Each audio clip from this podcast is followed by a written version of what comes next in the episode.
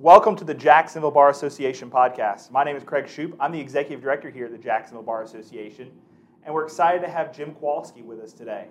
Jim is the CEO and Executive Director of Jacksonville Area Legal Aid.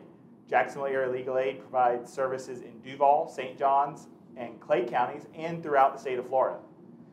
He was named Executive Director in 2012, and prior to his time at Legal Aid, Jim served in the Fourth Judicial Circuit State Attorney's Office from 1989 to 1996, and then went into private practice, following by opening his own practice in late 2006.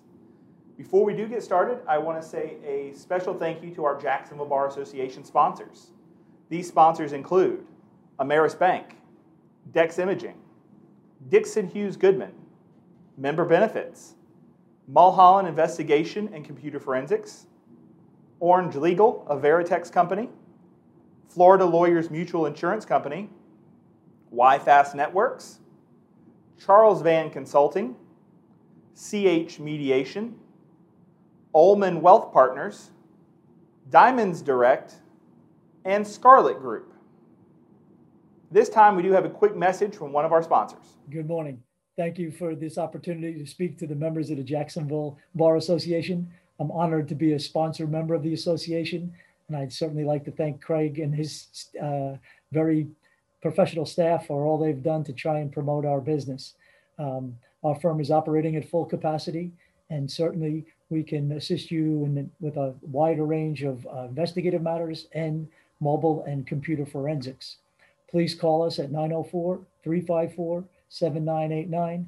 We'll be happy to assist you in any way we can. Thank you. We appreciate the support of all of our sponsors of the Jacksonville Bar Association. Well, Jim, after all that, welcome. Glad you're with us today. Thank you for having me. So, dive into a little bit about you. Part of this whole series is learning about different legal leaders in our community. Tell us about your childhood and growing up and what made you want to become a lawyer. So, like many, I didn't learn how to have a self-directed life until I got much older. So I sort of fell into college and law school. My dad was career Navy, and so we moved a bunch of different places. He ended up retiring out of a base in Northern California. So I applied to and was accepted to UC Berkeley, went to undergrad at Berkeley, and then went to law school across the bay at the University of San Francisco. A major in political science is a gateway degree for law school. And I really had no concept of what I wanted to do. At that point, my first goal of becoming a Navy fighter pilot was gone because of my vision test. My second goal of becoming a marine biologist was gone because of Chem 1A at Berkeley. So I ended up in law school, and for whatever reason, at University of San Francisco is known for turning out public interest lawyers. And I kind of fell into criminal law and criminal procedure, worked for our clinic. And I clerked for the U.S. Attorney's Office in San Francisco. And then when it came time to graduate, I knew I wanted to be a U.S. attorney at some point, but they don't take applicants right out of law school. You have to go somewhere else first for 3 years. In the meantime, my mom and dad had moved to Florida after my dad's retirement, and he worked at Embry-Riddle for another 20 years after 24 Navy, and Miami Vice was on TV, so that was clearly an accurate picture of Florida. So I applied to the Fourth Circuit State Attorney's Office, and they said yes. So I went back to my boss at the U.S. Attorney's Office in San Francisco and said, if I want to come back here in 3 years, should I go to the DA's office in Riverside, the DA's office in Sacramento? I had an offer from a small civil firm in San Francisco. Or should I go to Florida? And she said, maybe because she was watching Miami Vice at the time, she said, you should go to Florida. You'll do more of the cases that we need you to do here. And that really was a huge part of the reason why I packed up the car and the cat that had adopted me, and we moved across country to a city that I didn't know, that I'd never been to, and started work for Mr. Austin in 1989. Wow, that's a... How long was that drive across the state, across the country? So I had done it back and forth solo a couple times. I went with a friend of mine from law school who'd gone to Auburn. I can tell you Texas is a long part of the drive. Day 3 was Texas. Day 4 was Texas. Start of day 5 was Texas. And after that, you just want to get to where you're going. Oof. So you've been practicing, you said, since 1989. Right. You've had a lot of cases I'm sure you've been involved in your time at state attorney's office, private practice, and at legal aid. What are some stories from some great cases you've been involved in that you can kind of tell us that are really, you remember greatly? I think back to my state attorney days, I had the fortune of working with a number of victims who, for whatever reason, kind of pulled me along to seeing some things that they were going through, right? As a prosecutor, what you're taught is that you don't represent the victim. You're here to represent the people of the state of Florida. The victim or their next of kin, in the case of a homicide, is just a witness. And for whatever reason, while on homicide, I had a number of families. Jeff Mitchell's family, Jeff was killed at Terry Parker High School in a major case. And they kind of brought me along to the anguish that they were going through. And in particular, in trying Jeff's case with Harry Shorstein, it started to show me that I could have a closer relationship to the victim. I could see myself as representing the victim. And I think it makes for a much better prosecution if you have that mindset. And then on the civil side, the case, one of a series of cases that ultimately led me to JALA, was the GMAC robo-signing case, which was part of the major cases that led to the collapse of the housing market. That was my case. The Wall Street Journal actually blamed me for causing the housing crisis. My mom was so proud. And so doing those cases, doing those big financial cases on the side, again, of the victims in this case who were being preyed upon by these national banks, brought me number one, national recognition, but number two, and more importantly, brought me into the sphere of civil legal aid, right? When I was doing my pro bono work as an ex-prosecutor, it was geared towards crime victims' work. When I was doing the consumer work, I began doing pro bono work with civil legal aid and JALA in particular, because these were the lawyers, the legal aid lawyers, that had been doing the consumer litigation and the foreclosure work and building that area of law with no fanfare for a very long time. And it was only until the private practice lawyers came into that field we could afford to travel and take depositions. We had a trial practice. That's what we knew how to do, was to take depositions and get these cases ready for trial in ways that they had never been prepared for before, right? Banks had no idea what to do when we said, we want to depose that person who signed that affidavit, which is really what the GMAC robo-signing case was all about. So I look really at those two cases, one criminal and one civil, for two kind of very different reasons, but which brought me further along the curve of my development as a lawyer. So I know you talked about your time in the different cases that led you into some of legal aid. We all know working for legal aid is more than just a passion, it's a calling. Talk to me some more about your calling to legal aid and your role, some now, what you're doing, and how you got there. So I don't know if you remember the movie Grosse Point Blank, one of my favorites. There's a scene where the Martin Blank, the John Cusack character, is trying to explain to Minnie Driver why he became an assassin. And he fell into this work, and you have to have a mantra. And his mantra was taming unchecked aggression, and that's what he used to excuse the fact that he was now an assassin for the government. And I think part of what attracted me to working with JALA when my predecessor left was this theme that I think we've been talking about today. It's standing up to bullies. I don't like bullies. And legal aid lawyers all across the state and across the country have both the skill set and the mindset to wade into court on behalf of those who otherwise would not have somebody to stand up for them. And they wade into court against some of the most powerful entities that we have as organizations, huge banks, car dealers, predatory behavior of all kind towards our elderly, towards our vets. And I like being part of that team and walking into court and standing up to the bully and using our skill set to say, yeah, this isn't going to happen today. I really enjoy that part of the work. Is there anybody who kind of in your life helped guide you towards this legal aid process and being part of legal aid?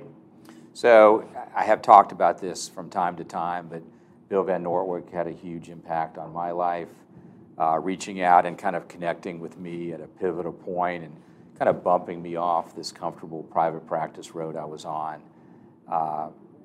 Following him along his road is another thing that led me into the sphere of civil legal aid. And then the lawyers at Chala, Lynn Drysdale, April Charney, who's no longer at Chala, these are just iconic lawyers. They're known nationally, right? Chala today is the only civil firm in Florida that has 2 Florida Bar Consumer Lawyers of the Year on staff. We're the only one. And so getting to work with them and seeing how they impacted me to the point that I wanted to join them as part of this team, I would point to a couple of those folks as having a significant impact on me. So we know you've been involved in Jala's been involved with the Jacksonville Bar Association. Tell us why you think it's important for you and the lawyers at Jala to be part of the Jax Bar. So we are a community, and I think that's the most important thing.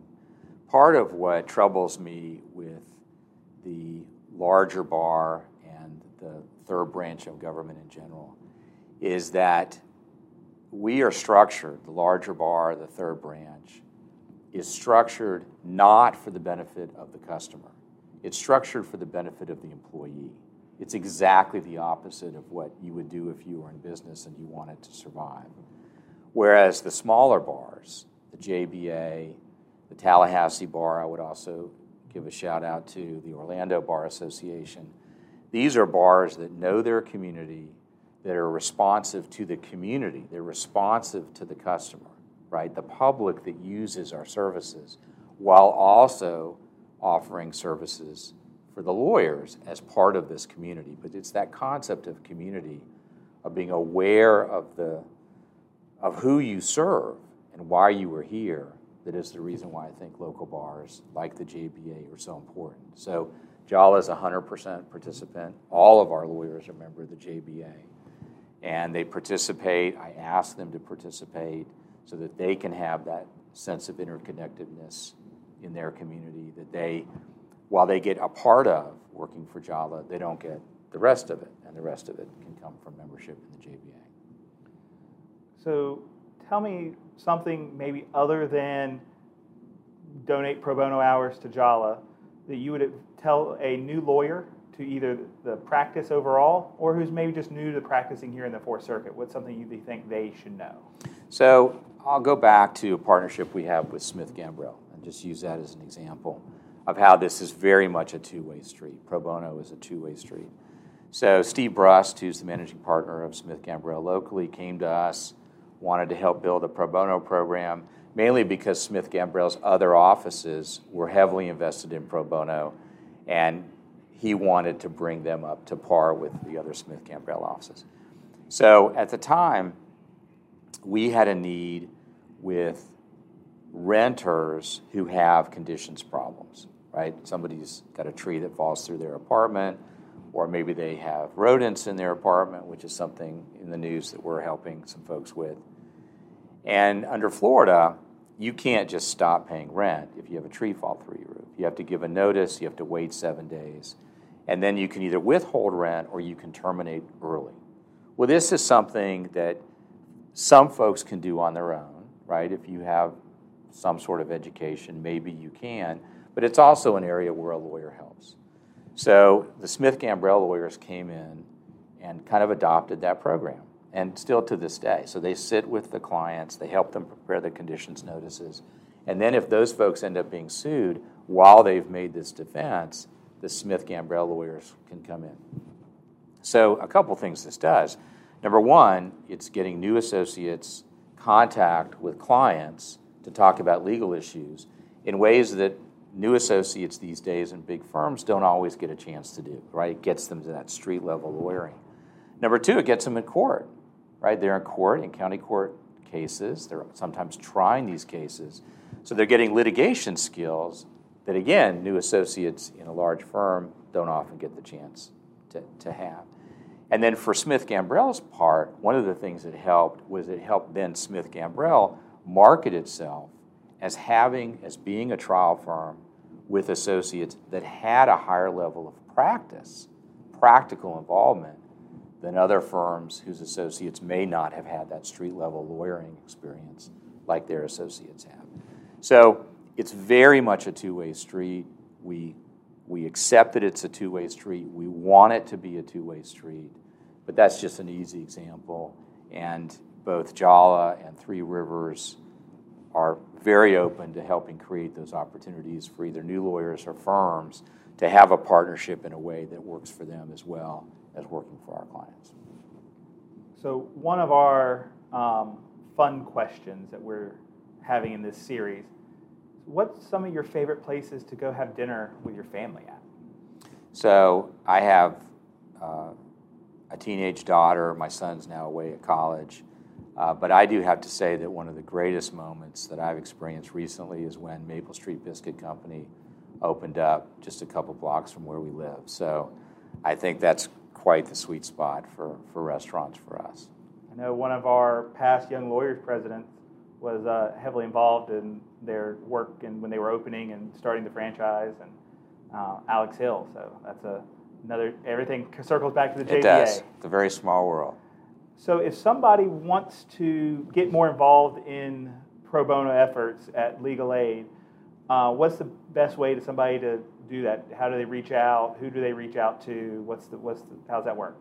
The best thing to do is to go to our website, jackslegalaid.org. We have an enormous amount of information there. We have self-help resources.